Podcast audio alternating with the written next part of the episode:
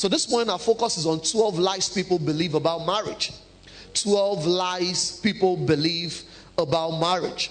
And our standard of reference still remains the Bible. It still remains the Bible, not tradition, not culture, not a talk show host, but the Bible. And let me say this morning, I'm a pastor. Of course, you should know that. Praise the Lord. So I'm going to be speaking not just because I'm a pastor, that's why I'm speaking from the Bible, but because that is God's standard of reference. The reason is this God is the one that invented and created marriage. The day you invent your own institution, we will learn from you how to do it. Just um, uh, for instance, if you have a Mercedes Benz, you know, you can't learn how to operate that Mercedes Benz from Cameroon by the roadside. Uh, a Nigerian roadside mechanic cannot create the manual to operate a G Wagon because it was not produced in Nigeria and it was not produced by the, on the roadside. It must come from Germany where they produced it. In the same way, if you're going to get marriage right, you must understand the intention and the standard of operation of the person that invented it. What does it seek to achieve? What does it take to make the marriage successful? And that's why the Bible is going to be our primary reference. Like I've told us time and time again, number one is the scripture, and number two is statistics. Because statistics don't lie. Liars may use statistics, but statistics don't lie. There are certain people that don't even know the Bible, they don't know the God of the scriptures, but they are given to research. And there are certain things they have studied over the years, and it always lines up with the Bible. It always lines up with the Bible. And today I'm going to be reading out a lot of statistics, and I'm going to be reading out a lot of scriptures. Praise the Lord. So let's also be aware I'm not speaking from my experience, because the experience of a man can be a liar also. That's what the Bible says let God be true and let every man be a liar. So our standard of reference is the Bible. I want us to also understand that the number of people who believe a lie will not convert the lie into a truth. Do you understand what I'm saying? So if 7 billion people out of almost 8 billion people we have on the surface of the earth today believe a lie, it won't convert that lie into the truth because a large number of people believe it. For instance, if everybody believes that the wall at the back, everybody in this auditorium, if you believe that it is black, it does not make it black because it is white. I say, ah, but so so and so person believes it is black. This person also believes it's black. Pastor, you are the only one that believes it's white. You see, if the fact that everybody believes it is black does not make it black. And the same way we need to understand that the number of years people have believed a lie does not convert a lie into the truth. So the fact that people have believed something for, let's say, 20 years or 50 years, and they've embraced it as a lifestyle, does not mean it is true. If it does not align with God's word and principles and standard, then it remains a lie. We're going to be starting out from John chapter 8 and verse 32 this morning. John chapter 8 and verse 32. And we're also going to be taking questions this morning. I intend to do that. So if you have questions, it might even be about what I'm going to be talking about, or maybe another topic or uh, another issue apart from what we are addressing specifically this morning. We'll be taking time out to do that this morning. That's one of the things we do at Love Lounge. We give time, you know, for Q and A. John chapter 8 and verse 32. Let's read out loud together. Want to go? And you shall know the truth. And what will happen? And the truth will make who free? Will make the person that knows it free. It says, You shall know the truth, and the truth will make you free. So, knowing the truth is a personal, non transferable responsibility. No one can know the truth for you. You must know the truth for yourself. Did you see that? God knows the truth. But what God knows is not going to be helpful to you. You must know the truth. You must know the truth. Because if you don't know it, what you don't know can benefit you. So it's important we know that. And the converse of that scripture is also true. and what's the converse? You shall know and believe a lie, and the lie shall keep you bound. Because if the truth will make you free, the lie will keep you in bondage. The lie will keep you in bondage. So if the truth makes free, the lies will keep you bound. And so we need to realize that we're going to experience the freedom, the fulfillment, the utmost of what God wants us to experience in marriage, we must understand the truth that governs the success of every marriage. Hosea chapter 4 and verse 6, the Bible says, My people are destroyed for lack of knowledge. It says, Because you have rejected knowledge, I will also reject you that you shall no more be priest to me, seeing you have forgotten the law of your God, I will also forget your children. Did you see that? It's not saying the priest will know the truth, it says you must know the truth. It's very important you realize that. It didn't say that people are destroyed because the devil is at work. You know, when people's marriage fails, people believe, you know, uh, there are some forces that did not want them to marry in the first place. That's why it didn't work out. You know, maybe God was not involved in the marriage. I often tell people, you know, in counseling, you see, that if you are married, except if someone's life is at risk or your life is under threat, once you are married, God plans for you to marry. You make it work. Are you hearing what I'm saying? Except someone's destiny and life is threatened. Because sometimes that, you know, maybe I was not supposed to make that, you know, you don't want to. no, no, no, no, no. It doesn't work out that way. It doesn't work out that way. Praise the Lord doesn't work out that way. My people are destroyed because they lack knowledge.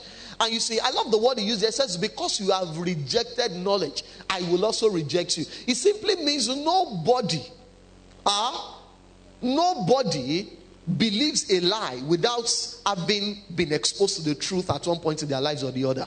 They simply rejected it.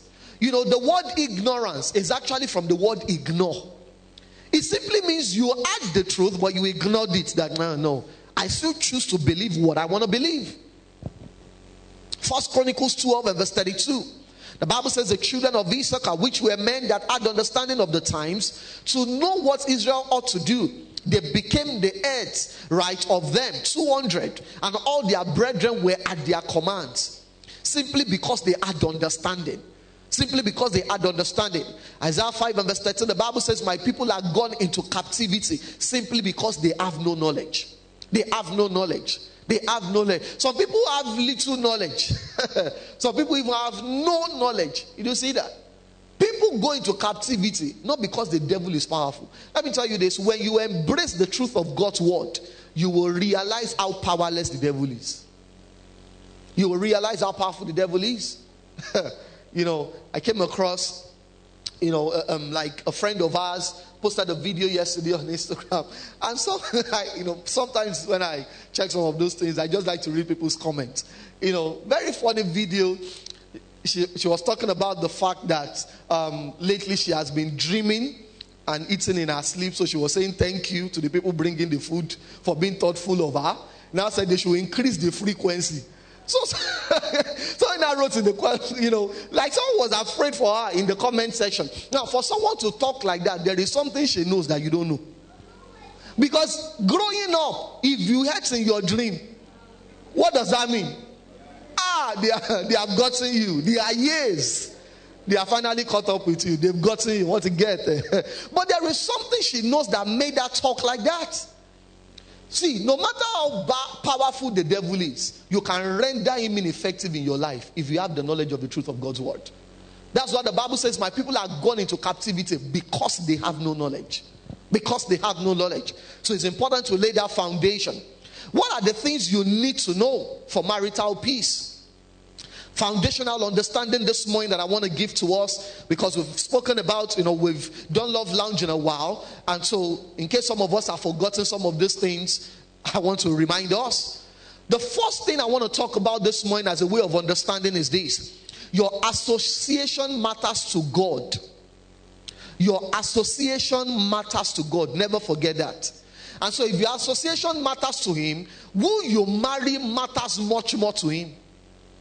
Because for many people, they believe that the decision of who to marry, especially for those of us that are single, you know, it does not really matter. Since I've gotten to a marriageable age, my biological clock is ticking, then I can just marry whom I choose. Fantastic. But you are in the wrong.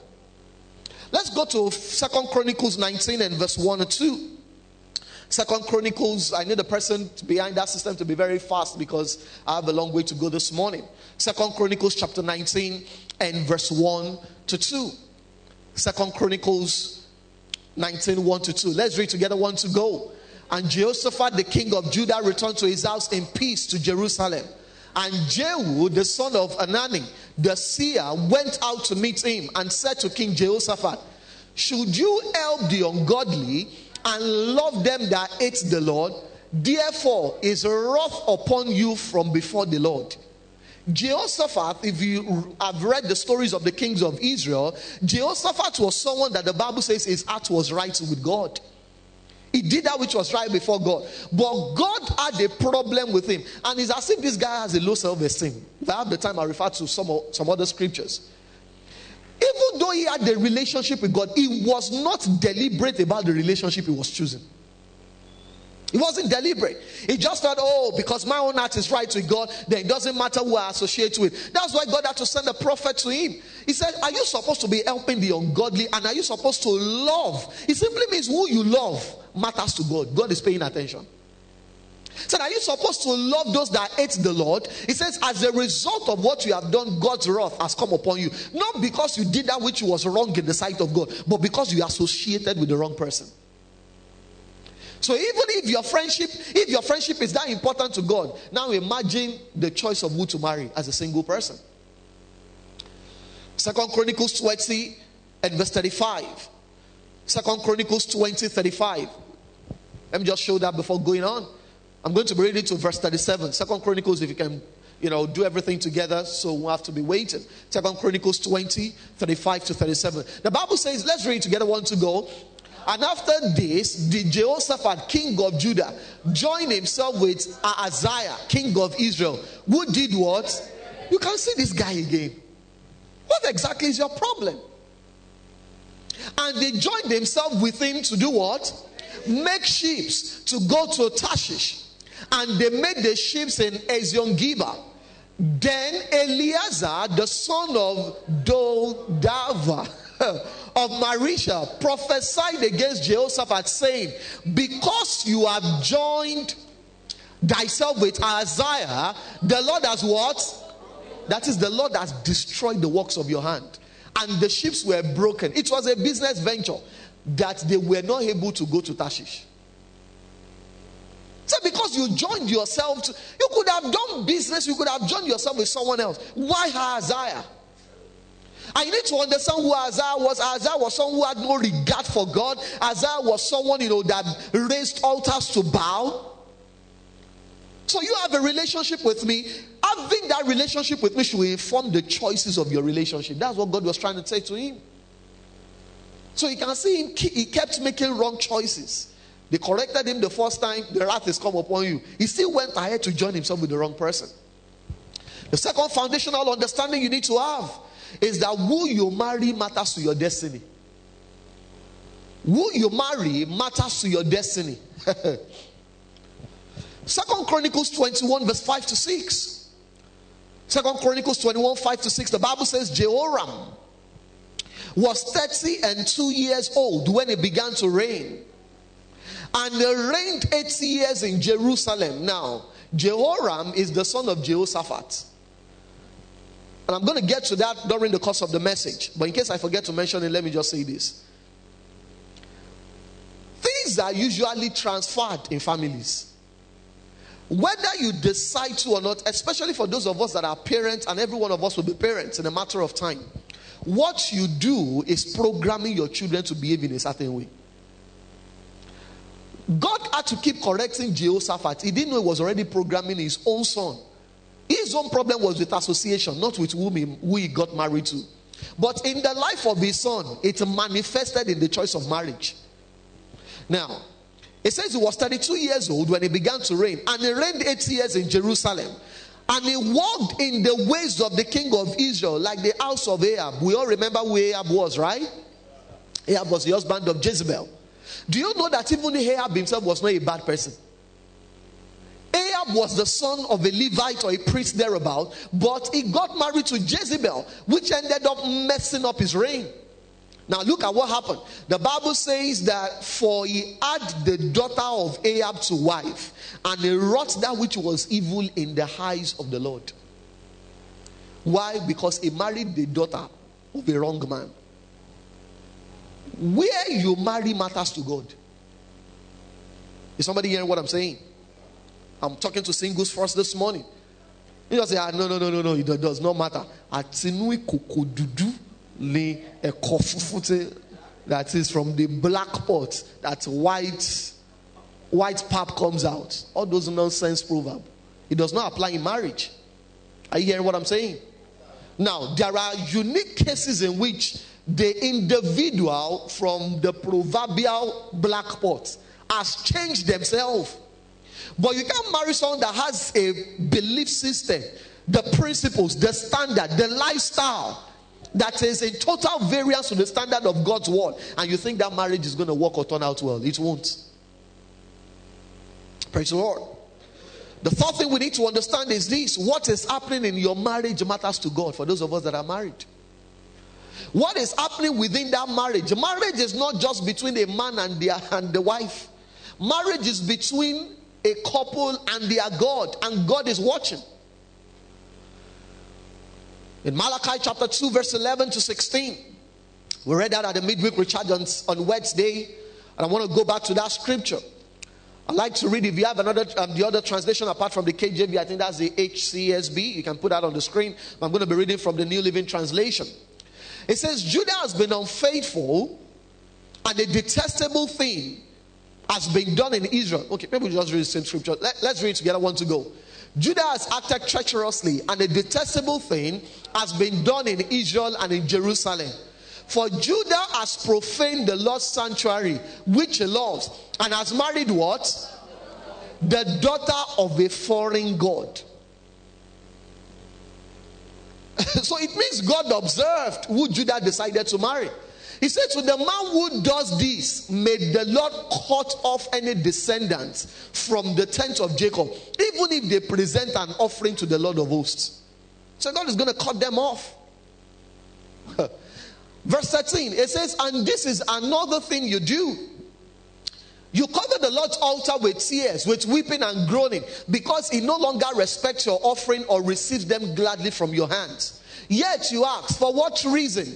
Because the Lord has been a witness between you and the wife of your youth. It says, You have acted treacherously against her, though she was your marriage partner and your wife by covenant. This the one God make us with a remnant of his life breath.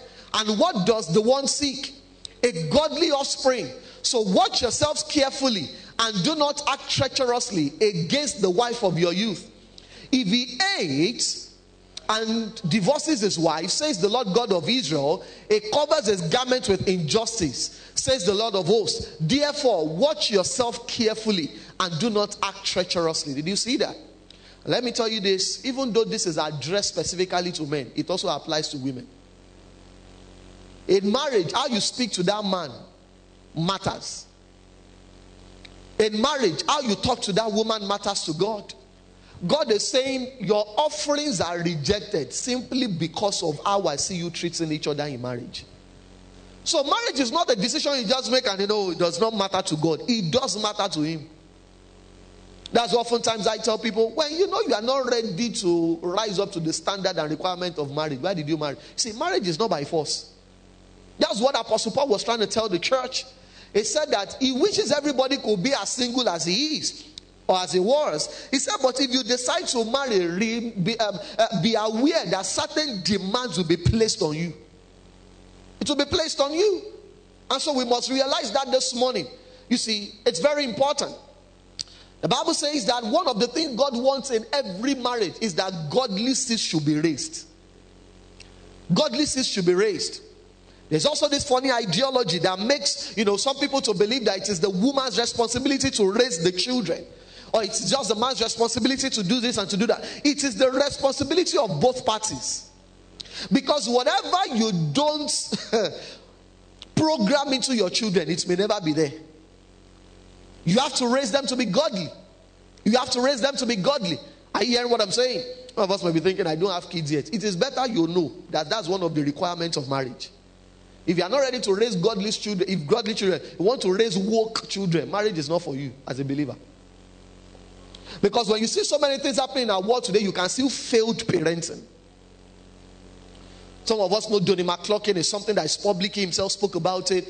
How, when he was young, I think maybe he was nine thereabout, his uncle raped him. That's incest plus homosexuality. When he was 14, when he became 14, his uncle's son raped him. So he runs in the family. What kind what, what are they talking about in that kind of house? You see Abraham also, Isaac, Jacob. What was the common thread in that family? Lies. They were expert liars. And it kept multiplying in each generation. To the point that when Jacob had his own children, not one person carried that spirit, 10 sons carried it. They organized the lie that they kept for 13 years, made their father to believe a lie that Joseph was dead. So please understand marriage is more than you and your desires. David's adultery with Bathsheba, you can see how it killed Amnon. Because he didn't deal with it. So Amnon saw it and decided to sleep with own half sister. In the next generation, what happened? It amplified in Solomon's life. 700 babes or wives, 300 side chicks. It multiplies. Some of the things many of us are dealing with now, you think it's just about you. If you don't deal with it, it will amplify in the life of your children. So, what are the lies people believe? The first lie is this, and we're going to be very fast. If we leave it, it will eventually blow over. That's what I call the conflict lie. If we leave it, it will eventually blow over. so many believe that if we have a conflict, I'm in a relationship, I'm in a marriage, there's a misunderstanding between me and my significant other. If we just leave it over time, it will blow over. It's a lie. It's a lie. It never works. Whatever seems to have blown over is waiting for you in the future. It has not blown over. You only kept it under the rug. And over time, there will be no space under the rug anymore. To hide the conflict? It is utter foolishness to believe that marital problems left unattended to will blow over. You see, let me tell you this. From experience in years of counseling, I've realized that there is nothing people have problems with in marriage that did not show up in courtship.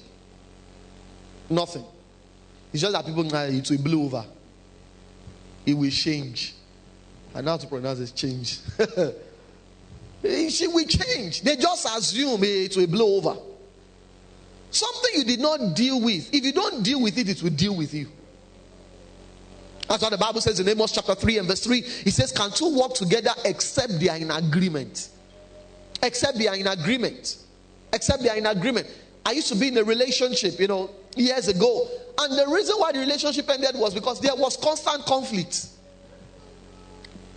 When there is constant conflict in a relationship, it is a red flag. Or people, you see, have so they, uh, some people have a dysfunctional upbringing. I believe the more we fight, it means we are getting closer. Where did you see that? And some people just ah, we've not fought this week, so they will look for something to fight over. You know, there are some people because of the unfortunate upbringing they have, there must always be fights. If everything is calm, ah, this relationship is so peaceful for my liking, they will look for a problem. If you leave it, it will not blow over. Are you hearing what I'm saying?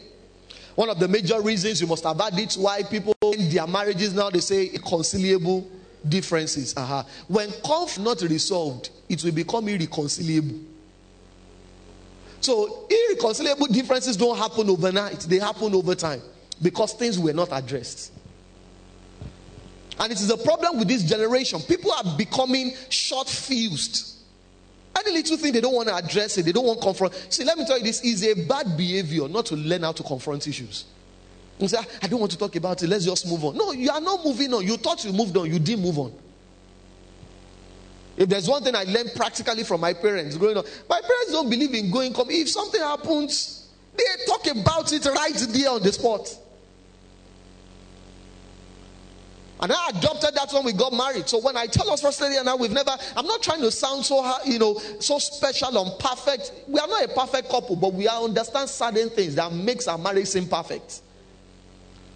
Something is not right, you know, you not be brooding over it. Ah, you know, you see, the moment you don't talk about something, Satan will give you different interpretations. If you don't address it immediately. Praise the Lord. You see, conflicts left unattended to are like wounds, they fester. And when a wound begins to fester, over time it will become infected. And sometimes the medical say when you eventually take the person to the hospital, they might need to cut off the hand, cut off the leg, cut something off. Something that could have been addressed with taking some medications and eventually leads to a loss, the loss of a limb because it was not addressed. Learn not to sweep things under the carpet. If the marriage is important to you, if the relationship is important to you, face the conflict. Face the conflict. Face the conflict. There's reasons why people experience conflict in marriage and relationship. Causes of conflicts are personality differences. Personality differences. Please understand that you will be different from your partner. Your partner can never be you. In fact, it's been discovered that opposites always attract. How it happens is still God's genius. I'm yet to see, there are very few, you know, very few that you have a man and a woman exactly the same way. If you are organized, there is a likelihood. In case you don't know, let me review to you in advance. If you are organized, who you are going to marry will not be organized. You know that now. So understand that you will be the one rearranging everywhere. Understand that now. So you don't burn the house down because of disorder. Praise the Lord. Personality differences is one of the major reasons people experience conflict in marriage. Some people, God wired them to be cholerics, they are aggressive, they are go getters. Unconsciously, if they are not spirit trained, they see human beings as tools. And that's why everyone that has achieved anything major in our world are principally cholerics. Because it's either they get something done or they get it done. It's once they set their eyes on something, that thing must be done. So some people are wired that way. Most times, a choleric, if a choleric gets married to a choleric, there will be problems. Because nobody will listen to the other person. Everybody will be giving order. When everybody's giving order, who obeys the order? God wants some people to be sanguines, they are extroverted, they are socialites, talkative. You know, when I say talkative, not in the negative sense, but they know everybody. They're everybody's friend. They can't keep you can't keep them on the same spot.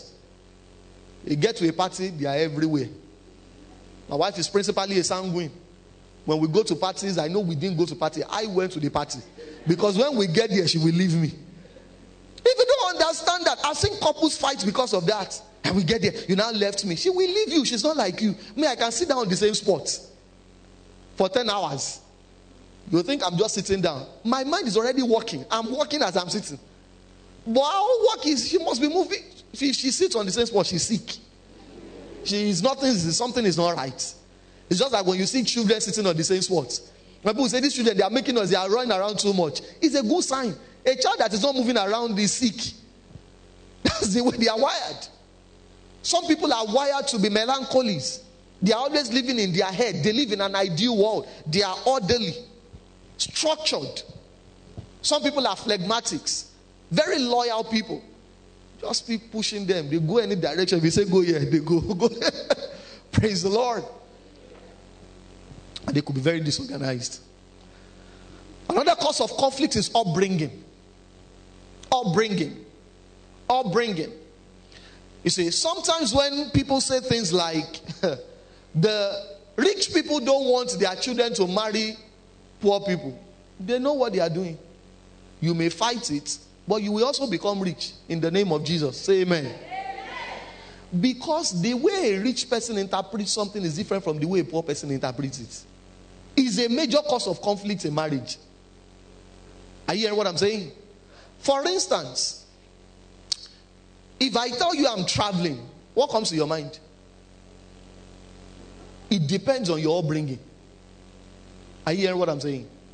I remember having a conversation, you know, with one of our mentors, you know. So, firstly, we were having a conversation, okay, we'll be traveling. I told her, I said, explain that traveling. The traveling she thought you said is that we are going out of the country. He said, hey, why would? I said, that is a worldview. Explain the traveling you meant. When you hear traveling, what comes to your mind is dependent on your bringing. What a rich person considers as life necessity, a poor person considers as luxury. It's a major cause of fight in marriage. Some people were trained, programmed by their parents to press toothpaste from the bottom. Ah, because it must be managed. And after it finishes, you cut it. You must maximize your money. Ah, and someone, you now get married to someone that even toothpaste have not finished, they've thrown it away, they've bought two more. Or everybody has their own toothpaste. As simple as that is, I've seen toothpaste cause major crisis in marriage. Trust me, I know what I'm saying. I see, whether Christian or non Christians, I'm privileged to counsel people, uh, you know, professionally. These things happen. Upbringing is a source of conflict if it is not properly managed. Praise the Lord. You know, see, as simple as I may step on some toes. you know, there are some people that when they buy clothes, they don't remove tag. It's poverty. Some people, they will buy TV. All those things they put around TV, the function of the TV, it is still there one year, two years later. You can't see that in the house of a truly rich person, except if it's a first generation wealth. You can't see that. Because the purpose of packaging is for it to be removed the moment you buy it. In fact, I've been stuck with things that I bought. Eventually, when I try them and I realize they are not my size. Because when I buy something immediately, I throw away every. When I not ah, it's not my size. I'm stuck with. But I know people that they can keep that thing for the next five years. In fact, I've been to people's houses unconsciously. That when they say, ah, "What is it?" I'll just remove it.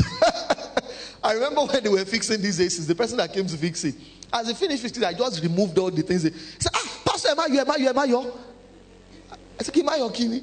That is not removed, don't remove. Said, Ah, he said that thing, we can sell it. He said this, there are places where they sell AC I think he said the Butemeta, that those things they buy it, they will put it on used ACs and sell it as new. Ah. That's poverty. So now you imagine somebody that grew up with the mindset of you buy something, you remove everything immediately and throw it away, even before you try it. And somebody that it must be kept for one year. Would there be problems? There'll be problems. If they don't talk about it, there will be problems. Now, that does not mean it cannot be managed, but if they don't deal with it, there will be problems. Also, love language creates conflicts. When you're expressing love to the person in the way they don't understand or in the way you want to be loved, understand that in marriage or in a relationship, you don't express love the way you want to express love. You express love in the way the person wants to receive love because it's not yourself you are loving. For some people, the best way you express love to them is words of affirmation, acts of service, quality time, physical touch, tangible gifts. But if you are single, be careful of touch. Praise the Lord. Touch is not for you, so don't be touching what you're not supposed to be touching. Praise God. We are still very old school like that. Because some of our pastor is old school. What is it?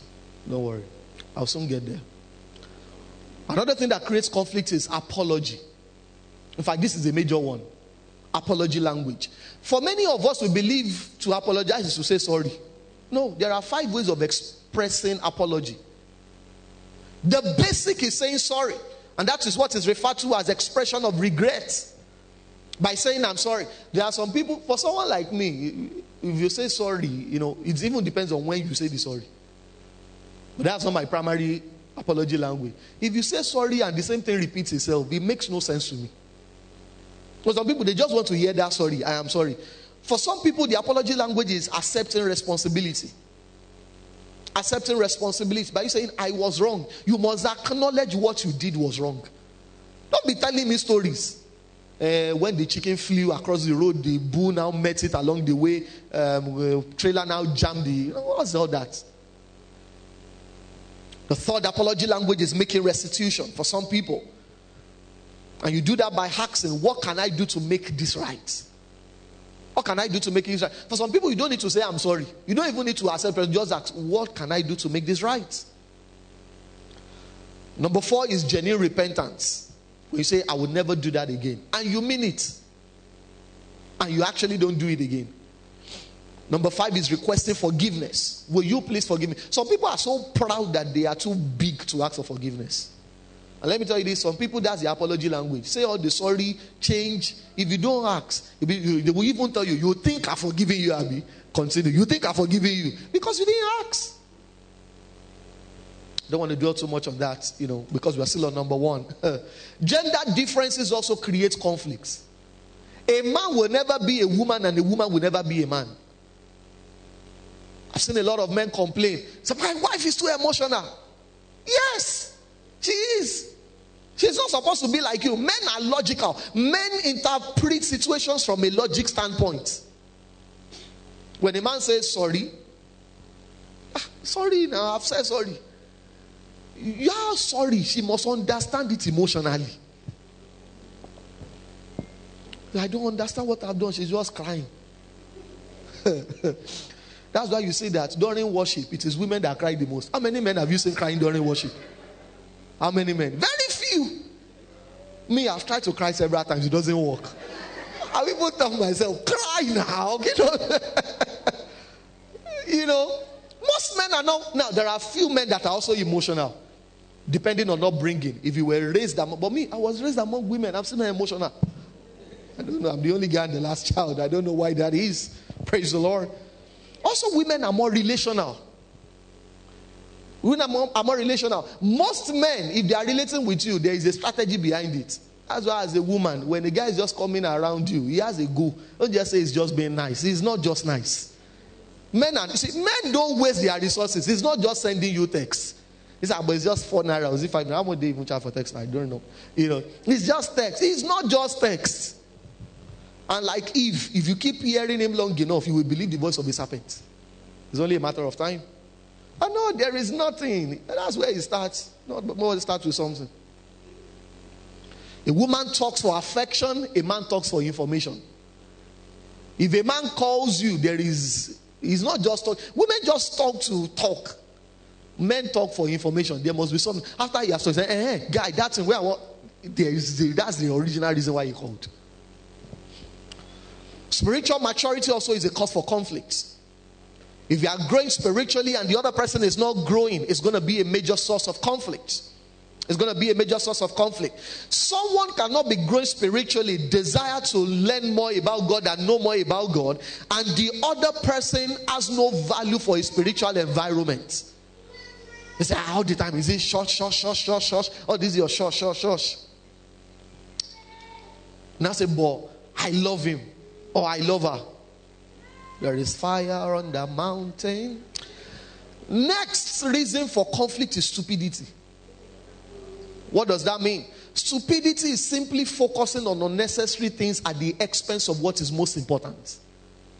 That's what it means to be stupid.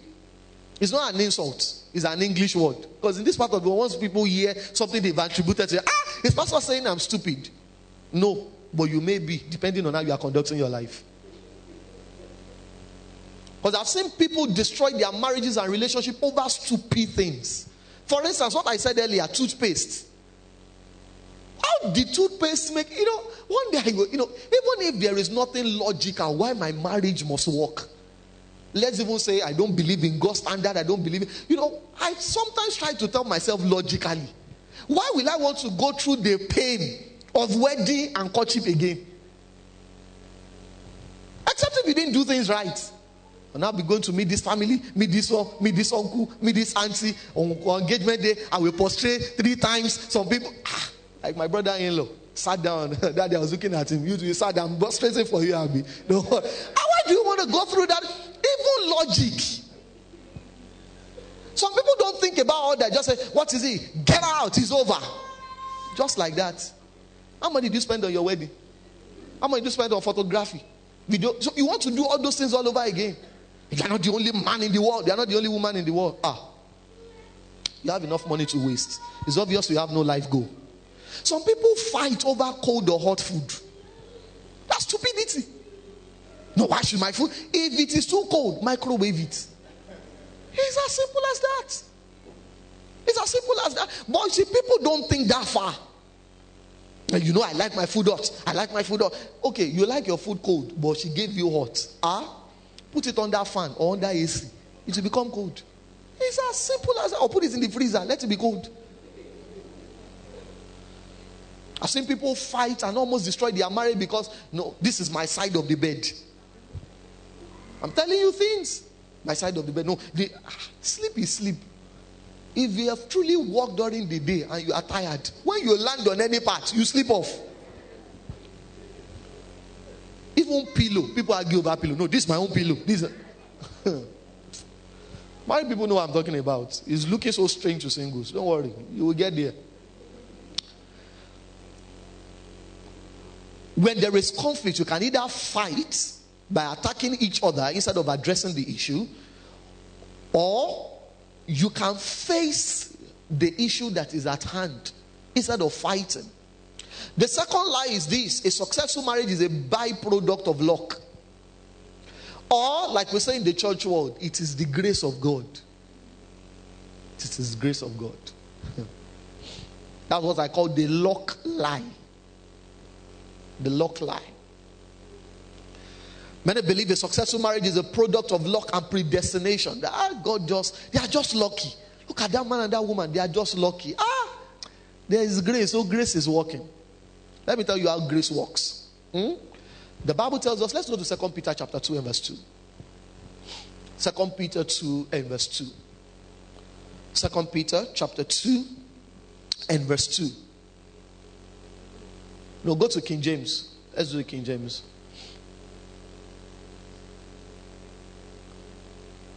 Oh, really? Did I write the wrong quotation? Go to First Peter. Maybe it's First Peter.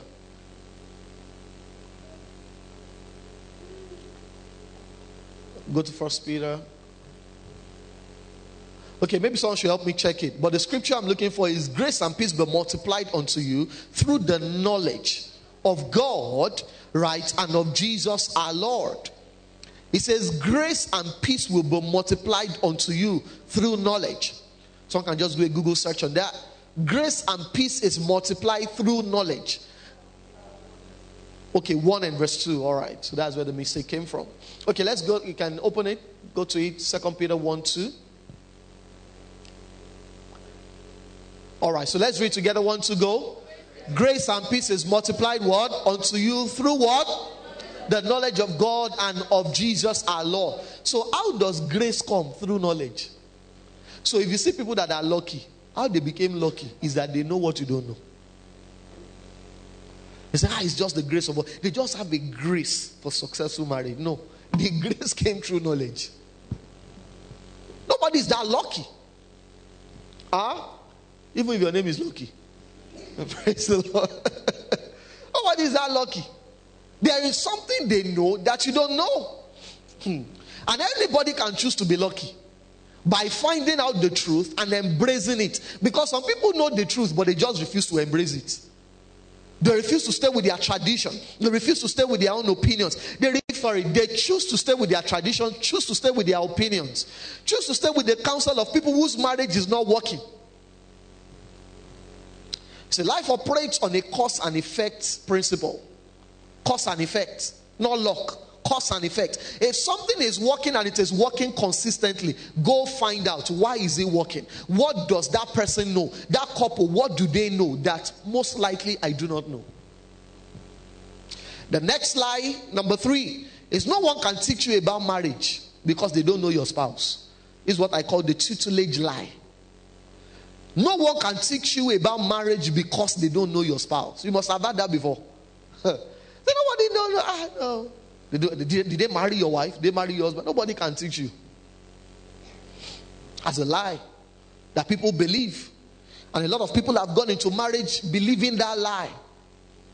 And one of the ways you know you're already living in that in, on the path to that lie is if as a single you are engaged or you are going into a relationship or you're already in a relationship and there is no plan to have premarital counseling, you're already living in that lie.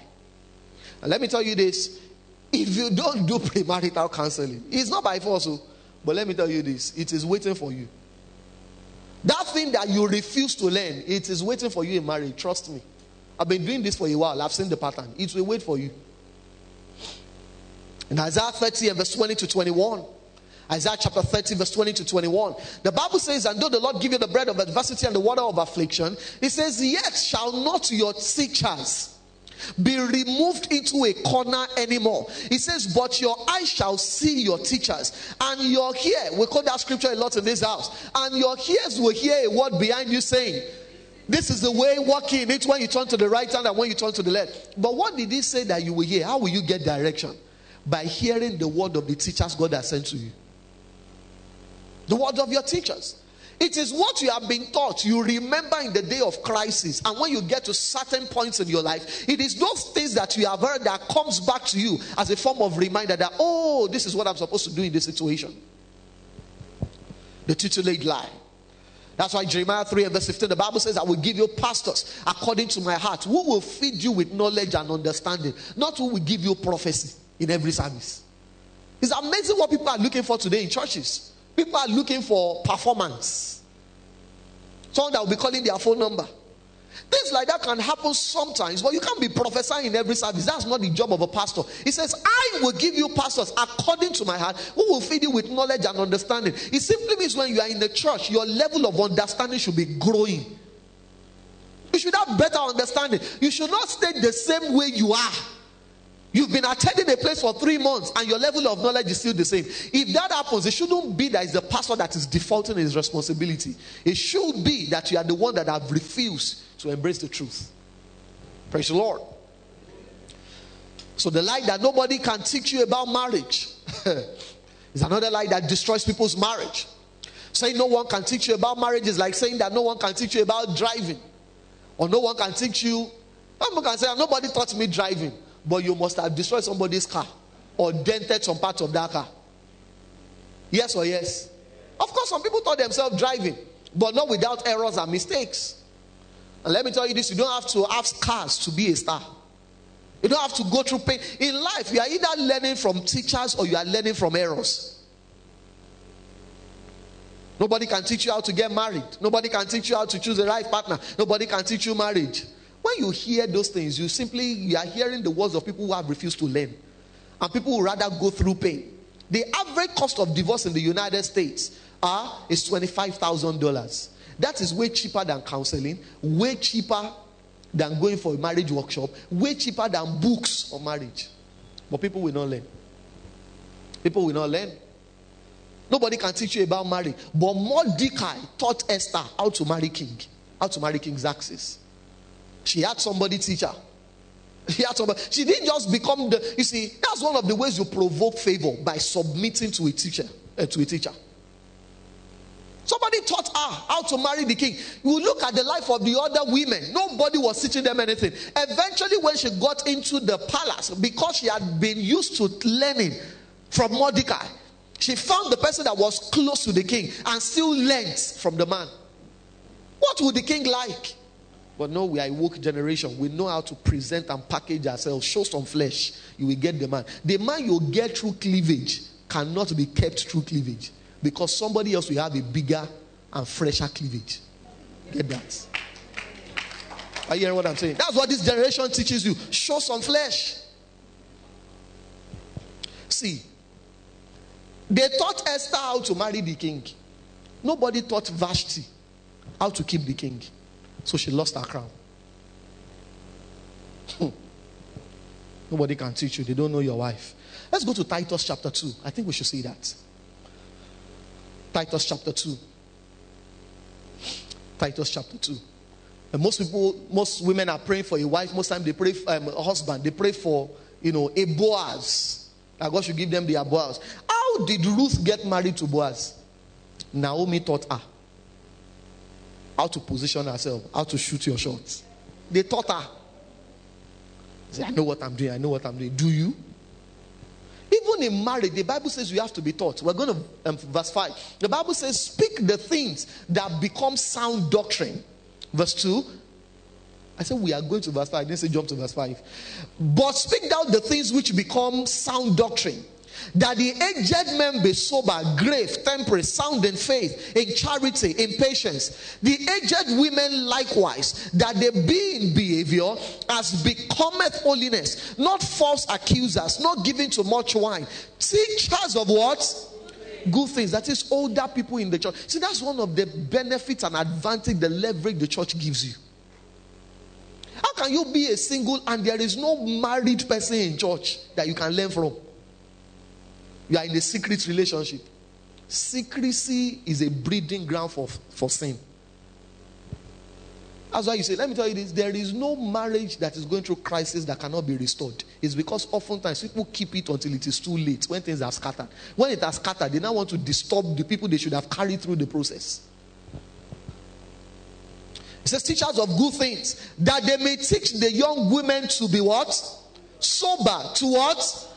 So even how to love your husband, they can teach you. Say, no, it's not my husband. Nobody has married my husband before. Stay there.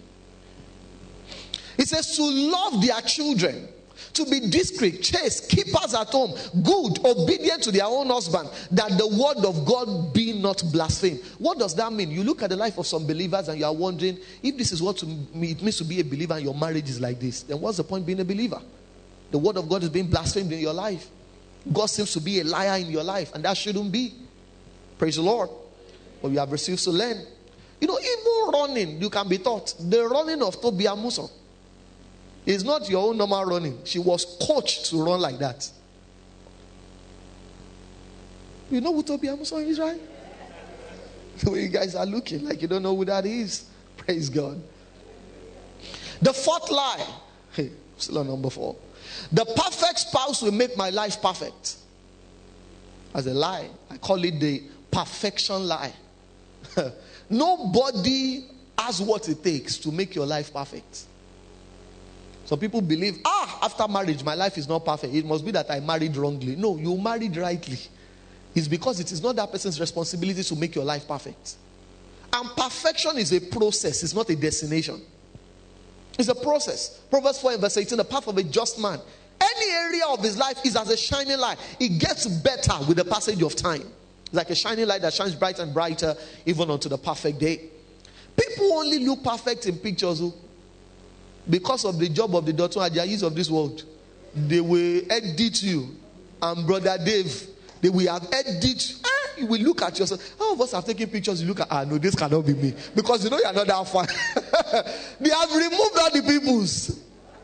that only happens in Photoshop. It's not real. Hmm. So, no human being living or dead has the capacity to make your life perfect.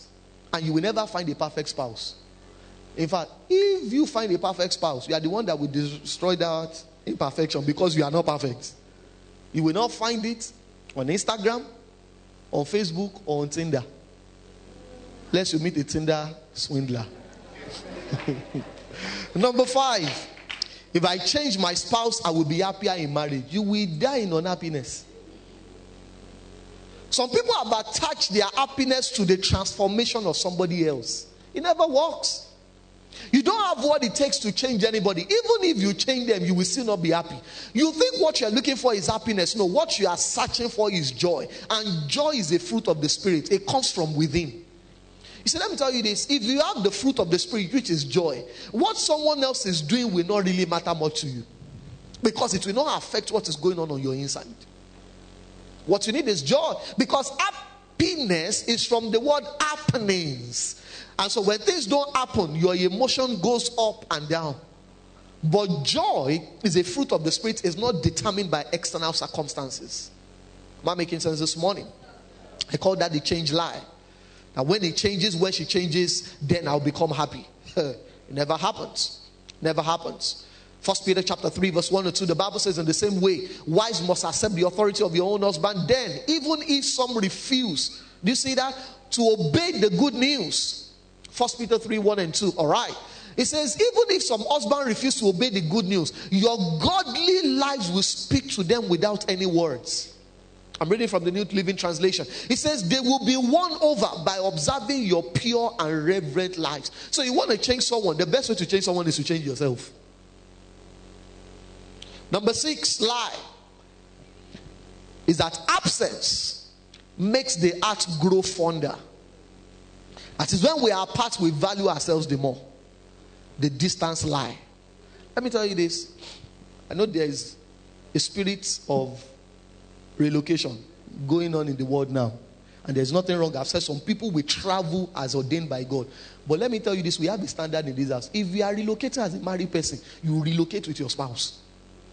We don't believe. You see, if you tell me a pastor and say, ah, This is what I've decided, what do I want to do? I'm not the one in control of your family. But please understand our standard. Distance of people. See, the reason why the first marriage had crisis was because Adam was absent when the serpent was speaking to Eve. Where was Adam? He had gone to America, gone for masters. Eve, Eve was in beggar. Praise God. The distance was there. Distance destroys marriages. When God created the first marriage, He didn't put Adam in Eden and put Eve somewhere else. They were together. I know there are situations when one of these days, maybe we're going to address that as a topic where people have to be separate for a while, but it should not be the norm. Some people even take pride in it. My, my boyfriend is in US. Congratulations. It's not an achievement. How about a boyfriend? It's, it's a New York soul. someone is boyfriending him for you. Most likely. A relationship, you've not seen each other for three years, five years, and you believe you are still in a relationship. Even legally, if you've lived apart for three years, that marriage can be dissolved without much story. Legally. Because even the law recognizes marriage is not supposed to be separate. It's a distance lie. And people like, once we are, so when we now see each other like this, all the things we've not spoken about is a lie. There are many things that will be left unsaid. Even the people that are together, there are things they are leaving unsaid. To not talk of you that you are a thousand miles apart. I'm not judging anybody. Situations may arise for that to happen. But when that kind of situation happens, know that it is not the ideal. Walk towards being together. I said, No, don't worry. You'll be in Nigeria. Mama, if pounds, Russia. I'll be sending pounds. I'll be sending dollars. That's nonsense. Number seven, I can relax now that I'm married. That's your relaxation lie. Some people is when they are, especially for the men. When a man wants to get a babe, you can see the work. He buys the gift they are not asking him for, both useful and useless gifts. He will be buying a time he should call, time he should not call. Now he is married. To talk to the woman is now a problem. And the excuse is, uh, is, uh, is, you know, I want to, is this money I'm looking for is for us. It's a lie. And you have believed it. Because you believe that the major work has been done, so there is no work to be done anymore. John 9 and verse 4, Jesus said, I must walk the works of him that sent me. You don't stop working because you have gotten far. It is when you have gotten married, the real work now starts. That's when the work starts. The ones you did in courtship is rehearsal. You are simply practicing. Praise the Lord. So please understand that. Understand that. Sometimes, you know, the life people even tell themselves, they don't have time for each other. They say, ah, hey, boy, you can see I'm paying house rent. When you are single, are you not paying house rent? Paying bills is not part of the work in marriage oh, that sustains the marriage because those are things human beings do. It is the acceptance of the responsibility of adulthood, paying bills. It's not working on the marriage because if you were not married, you still be paying bills. Will you be living free? You want to rent a house, say, because I'm single. I don't want to move in, move in. You go to a car shop, say, you are single, take the car. No. That's because I'm paying the house rent, I'm doing this, then ah, what, what else do you want? I'm simply fulfilling the responsibility of the adult life. Praise the Lord. So understand that lethargy is a marriage killer. It's a marriage killer. Don't allow that happen. You need to keep doing the things you did before you got married. Don't relax. Don't relax. You know, don't relax. Dress up. It's not the time in the house you'll be wearing boo boo. For married people, are you hearing what I'm saying? Are you hearing what I'm saying? You go out, everybody sees your best, but the person living with you sees your worst. You don't do that. You keep yourself together. You remain chaseable in marriage. Are you hearing what I'm saying? Say, I want money, nanny. I want money, nanny. Is this children? I say, He's not chasing you. Do you look chaseable? Make yourself chaseable. Praise the Lord. Number eight, you will like this. We need to live together before marriage to practice being married. It's the housemate lie. In fact, this one I deliberately did research on it. See, the odds of getting a divorce or having a failed marriage increases the more you live together. It does not reduce it. Statistically proven. One of the research I did, I discovered that up until a generation or two ago, the idea of living with your boyfriend or girlfriend without being married to them would have been shocking and almost unthinkable. Today, cohabitation has become so common that it is almost shocking when people don't live together before marriage. Remember, I told us starting out that the amount of people that believe a lie will never convert it into the truth. Never. And one of the things that's been discovered is that the more people are living together, the lesser the number of people that is now getting married. Over the years. That's why today you have fully grown single men who should have been married by all standard. But like I said at the last Instagram live, why should you pay for a cow where you have access to the milk for free? It's common sense. So as a cow, in quotes, you have taken yourself to the house of the cattle rearer. And he's taking the milk every day. You now say, oh, when are you going to pay for the cow? Well, where will he pay? He can never pay. In fact, one of the things I discovered in my research that was discovered is that, and this research is even people that are not even born again is that people that live together, when they eventually get married, they get married because their life is already intertwined, not because they now decide to get married and they see they need to get married. It's because they realize that it's not economically smart. So it is economics that makes them to eventually get married. What if we are not having sex if we live together? I'll address that. You should know me by now. All your questions, I've answered it because I know people have loopholes. According to the United States Census Bureau, and you know that the US, they, they live life anyhow. But they discovered this. They are census board. They say young adults from age 25 to 34, among young adults, you know, between age 25 to 34, cohabitation is now 74 times more common than it was 50 years ago. For people ages, this is the one that blew my, I say, blew my socks off for ages 18 to 24. Cohabitation is 94 times more common. So if you are between 18 to 24, who are you? You are students. And it is not far fetched. You go to schools today, campuses, people are living together. Your parents give you money to collect hostel. You say, No, time we allow you to read better. It's not because you want to read. Is she no? She not look she. Praise the Lord. Why are you guys laughing? Is it for? And I say I want to move to town. Huh? Straight bullets. you now move to town. As you move to town, he or she now, you know the one I don't even understand is the men moving in. Don't you have shame? now moving as is, are you all right? There is something called a man's dignity and ego. You have lost it. So that they won't send you out like they send that guy out. You know the guy they just sent out. They say about two thirds of married couples have lived together with someone, though not necessarily their spouse, before getting married. The Institute of Family Studies did that. If you are not married, let me tell you this you are not married. Stop acting married. You don't need the key to his house. Are you hearing what I'm saying? And you don't need the key to our house. There is nothing you are looking for that is lost. That's say, in case he wants to help me take something, someone else should have that key, not you. Because one day, something will chase you somewhere, and because you have key, that's where you will run to. If you are not married, you may be engaged, but you are still single. Are you hearing what I'm saying?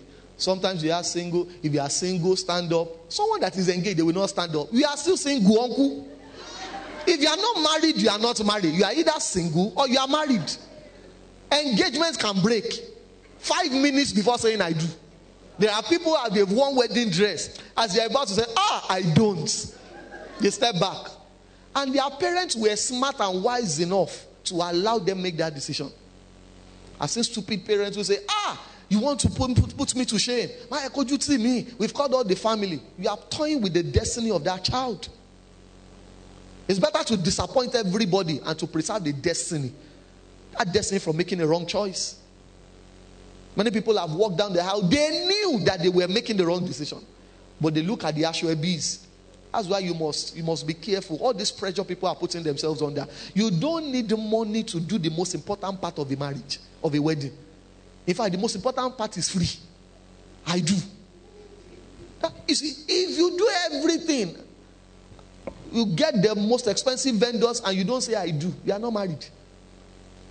That's the most important part.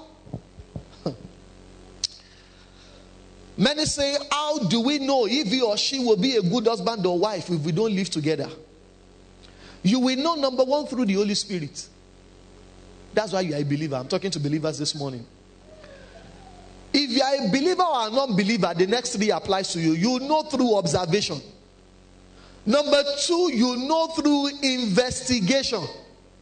Number three, you know through what? Interrogation. If you are single in this house and you don't know it, it means you have not read how to find the right person to marry. You should know it. You see, let me tell you this. In relationship, your eyes must be open. You watch and you pray. It's not everything you are told you believe. You are not suspicious, but you are carrying out your research. That's how you know. It's not by because you can live with someone and still don't find out some things. There are people who have lived together. It was after they got married, three years, that the woman discovered the guy was in debt.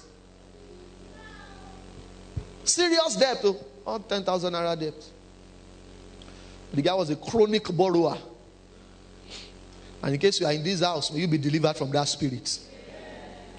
Borrowing 10,000 here, 20,000 here, 50,000 here is a bad spirit. You don't want to go into marriage with that. Live within your size pattern. Please note that living together before marriage increases the likelihood of getting a divorce. Premarital cohabitation is associated, research tells us, with greater odds of divorce. Living together before marriage is a practice in unfaithfulness. Living together before marriage reduces your desire to get married because you're already pretending to be married. Living together before marriage leads to unwanted things. Almost one in five cohabiting couples become pregnant within one year of moving in together. They never planned to get married, it just happened. Because when you do what you're not supposed to do, unwanted things will show up. Living together before marriage makes it difficult to change a marriage, the habit that existed when you were cohabiting because you saw it. And he or she will tell you, You saw me like that too. And they are right. Living together before marriage is taking possession of a product you have not paid for. Let me tell you this, especially for the ladies, please listen to me. Moving in with a guy you are not married to shows you don't value yourself that much. We can say, we are trying to see if it will work. There are things you don't test drive. There are cars you don't test drive. Have you seen them test driving Rolls Royce before? Huh? You've seen them test driving a Rolls Royce. See, there are some cars you can't even. Is it that you have the money you pay? Because those cars they can't have faults. Because I, I want to test it, maybe uh, to check the mileage. No, you pay, then you take it. Don't be a Honda or Toyota. Be a Rolls Royce. Everybody should not be test driving. You test driving, and most time when they test drive, how many? Te- those of us that you bought cars, how many cars did you test? Did you buy all the cars you test? You test drove. Praise God. According to the American College of Pediatricians, they say people who live together before marriage experience less satisfaction in marriage.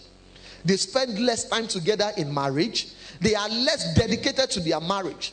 They are less confident about the success of their marriage. They experience higher rates of negative communication, adultery, and domestic violence. And when you cohabit first, everything you want to go up in marriage goes down, and everything you want to go down goes up.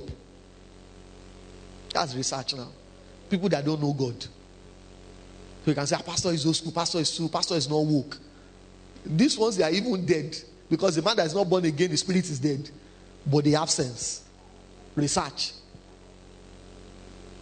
Proverbs 14 and verse 12, the Bible says, There is a way that seems right to a man. It says, But the end thereof are the ways of death. It may seem right, it does not mean it is right. And in case someone is saying, Pastor, but we are not having sex. When you are living together, the danger of that again, and you are not having sex is, let me tell you what is going to happen. You are unnecessarily setting up yourself for temptation. It's as if someone is telling himself, Bring the maximum temptation possible. Most likely you will fall. Number two, you are training yourself to be in a sexless marriage because you're already used to being with this person and not having sex. That's if you succeed. That's why people who live together, who have values as Christians, say, No, but we didn't sleep together. Go and check it. Most times they don't have a good sex life because they've already trained themselves to be that way anyway. And number three, you are not a good example of a believer. Because how do you explain to people that you are not having sex? Because the natural thing that happens when people live together before marriage is that they have sex. So, how many people do you want to convince you are not sleeping together? So, people see you, they come out in the morning. Ah, and, even hear your voice already recalibrate together.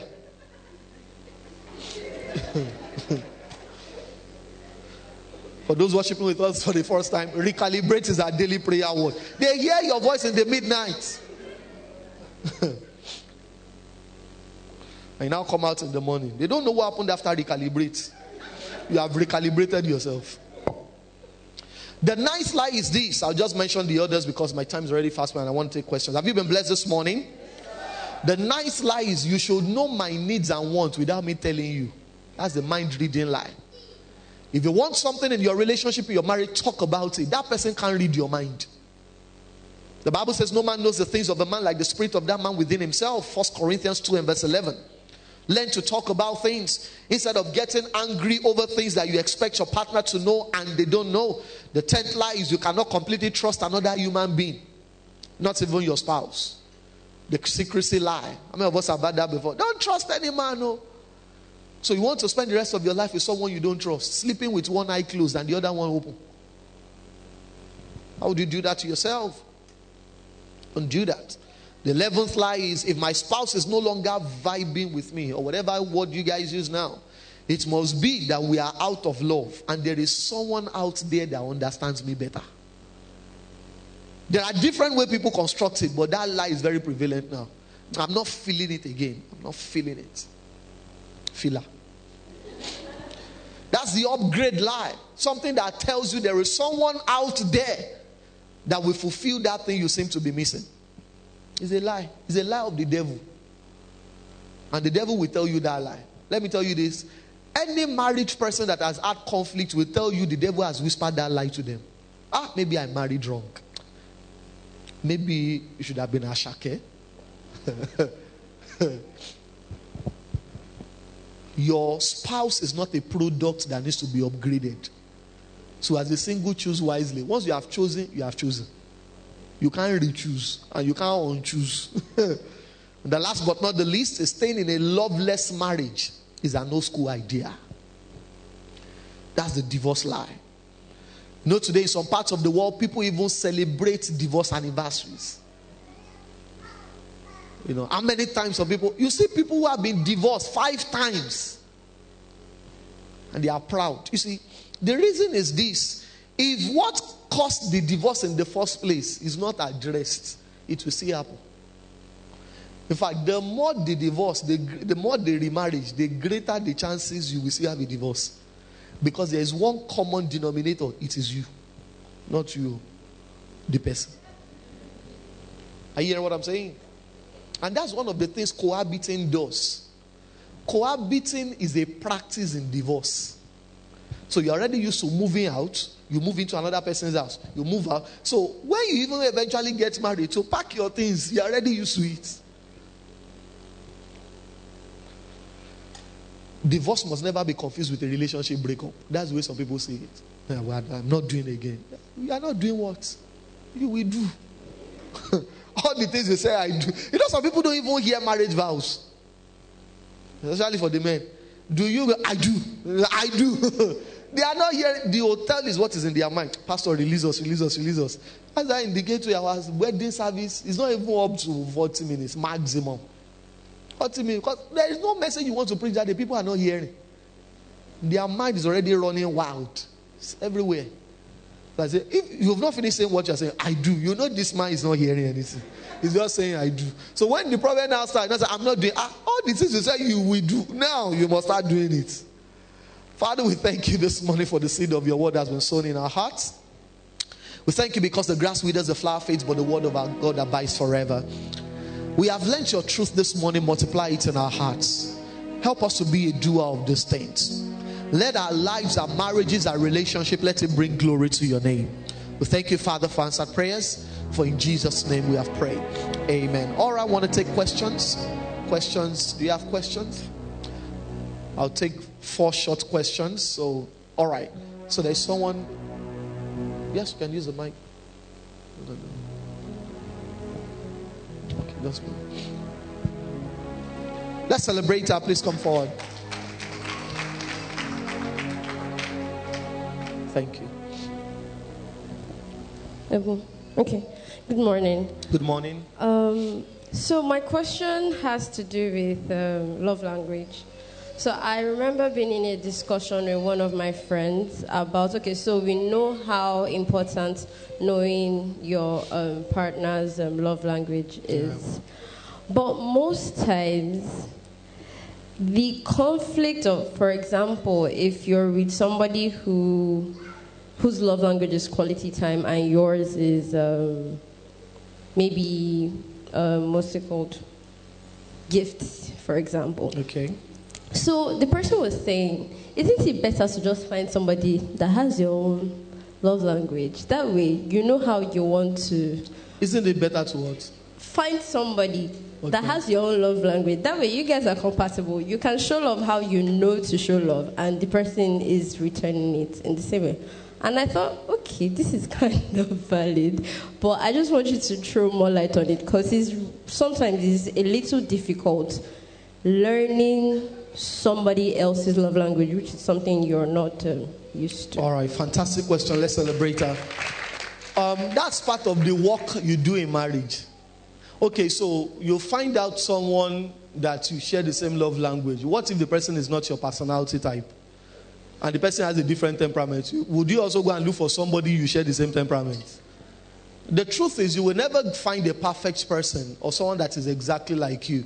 And that is what, that's one of the things you do in marriage. That's what the work is, right? Most likely, the person will communicate love in a way that you are not communicating love. So the work is that you must now learn to adapt to that person. Marriage is all about adaptation.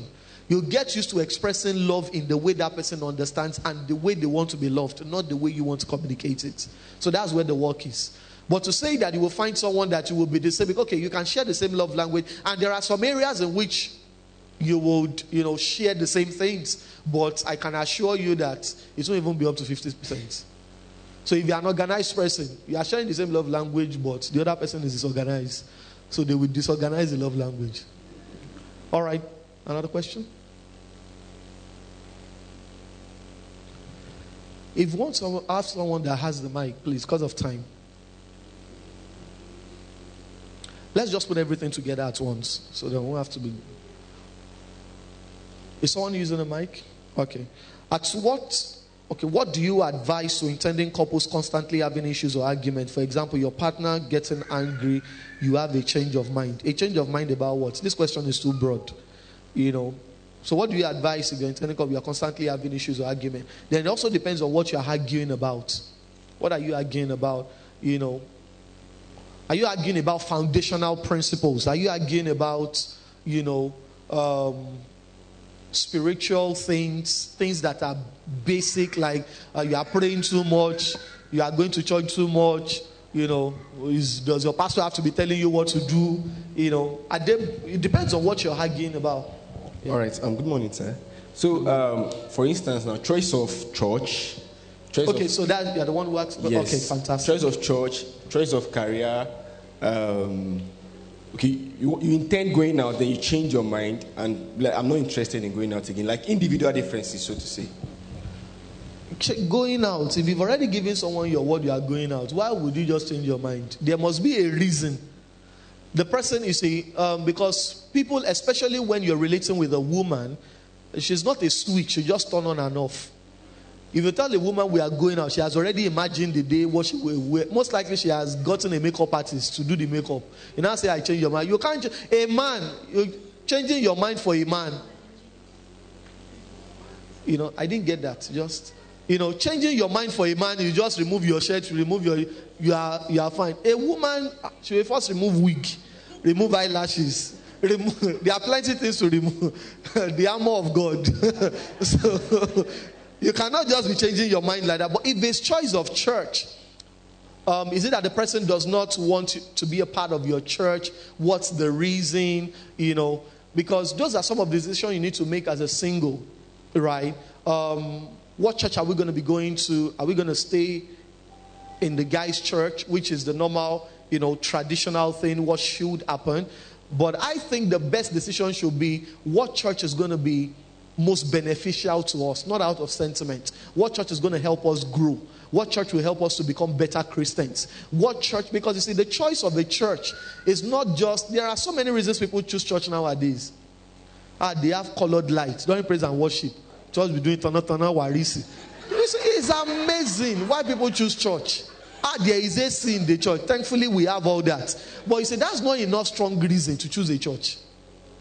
Clubs also have that. That's not enough strong reason to choose a church. You see, going to a church, you must understand that you become what you hear over time. As a pastor, I'm very conscious of that. There is a kind of people we are raising in the gateway church. There's a kind of people.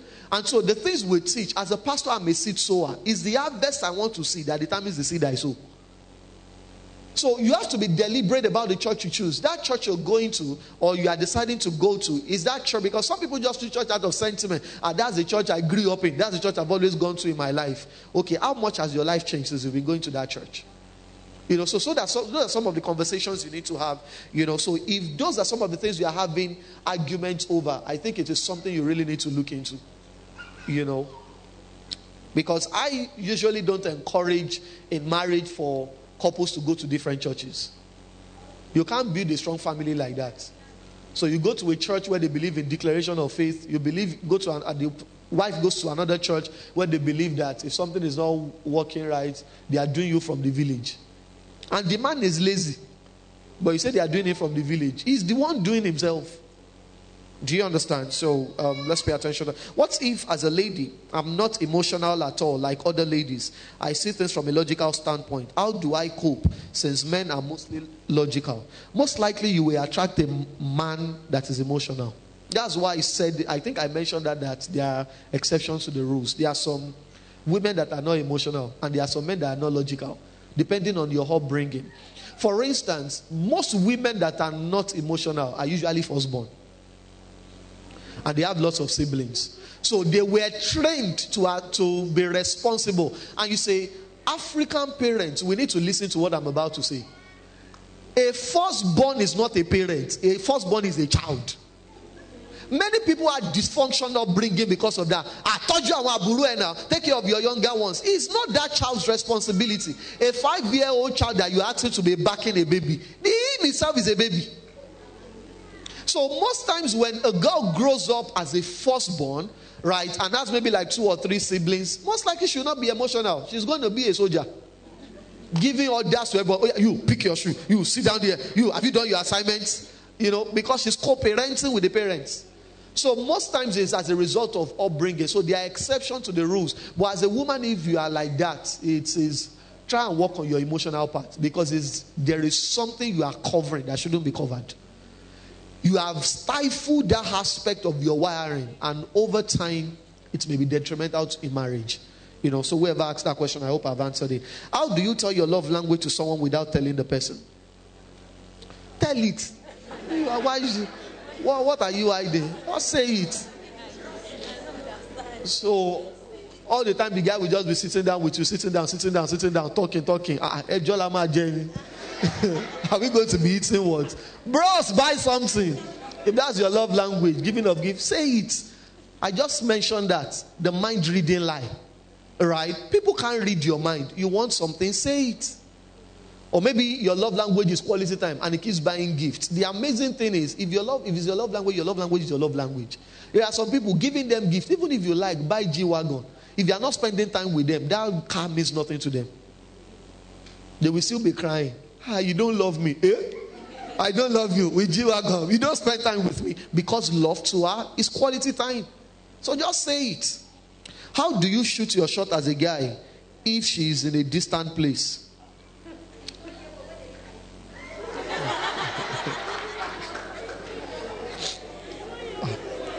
this is an Instagram live session. I did an Instagram live, I think that was upper week. I'm going to be doing another one tonight as much as possible. You know, I'm going to be doing that most times now. When uh, last week I couldn't do that because I was busy. 8 p.m. So if you are not following me on Instagram, you should be following me. I want you to follow your pastor. Well, who are you following? And trust me, if you are following me, your life will not remain the same. You see, if you don't follow me, it does not really matter because I already have lots of followers. So I'm not asking you to follow me because I want to grow my followership. It's for your benefit, right? Uh, just need to chip that in. What do you advise on abusive marriage? Japa. Get help. If you are in an abusive marriage, please don't keep it to yourself. Talk to someone about it and leave that environment as soon as possible. Only the living can be married. Are you hearing what I'm saying? Hey, he apologized. He said, will not do it again. The day we do it, there may not be anybody to help you around. It may be in the middle of the night. And you know, 911 does not work in Nigeria. So, hands together for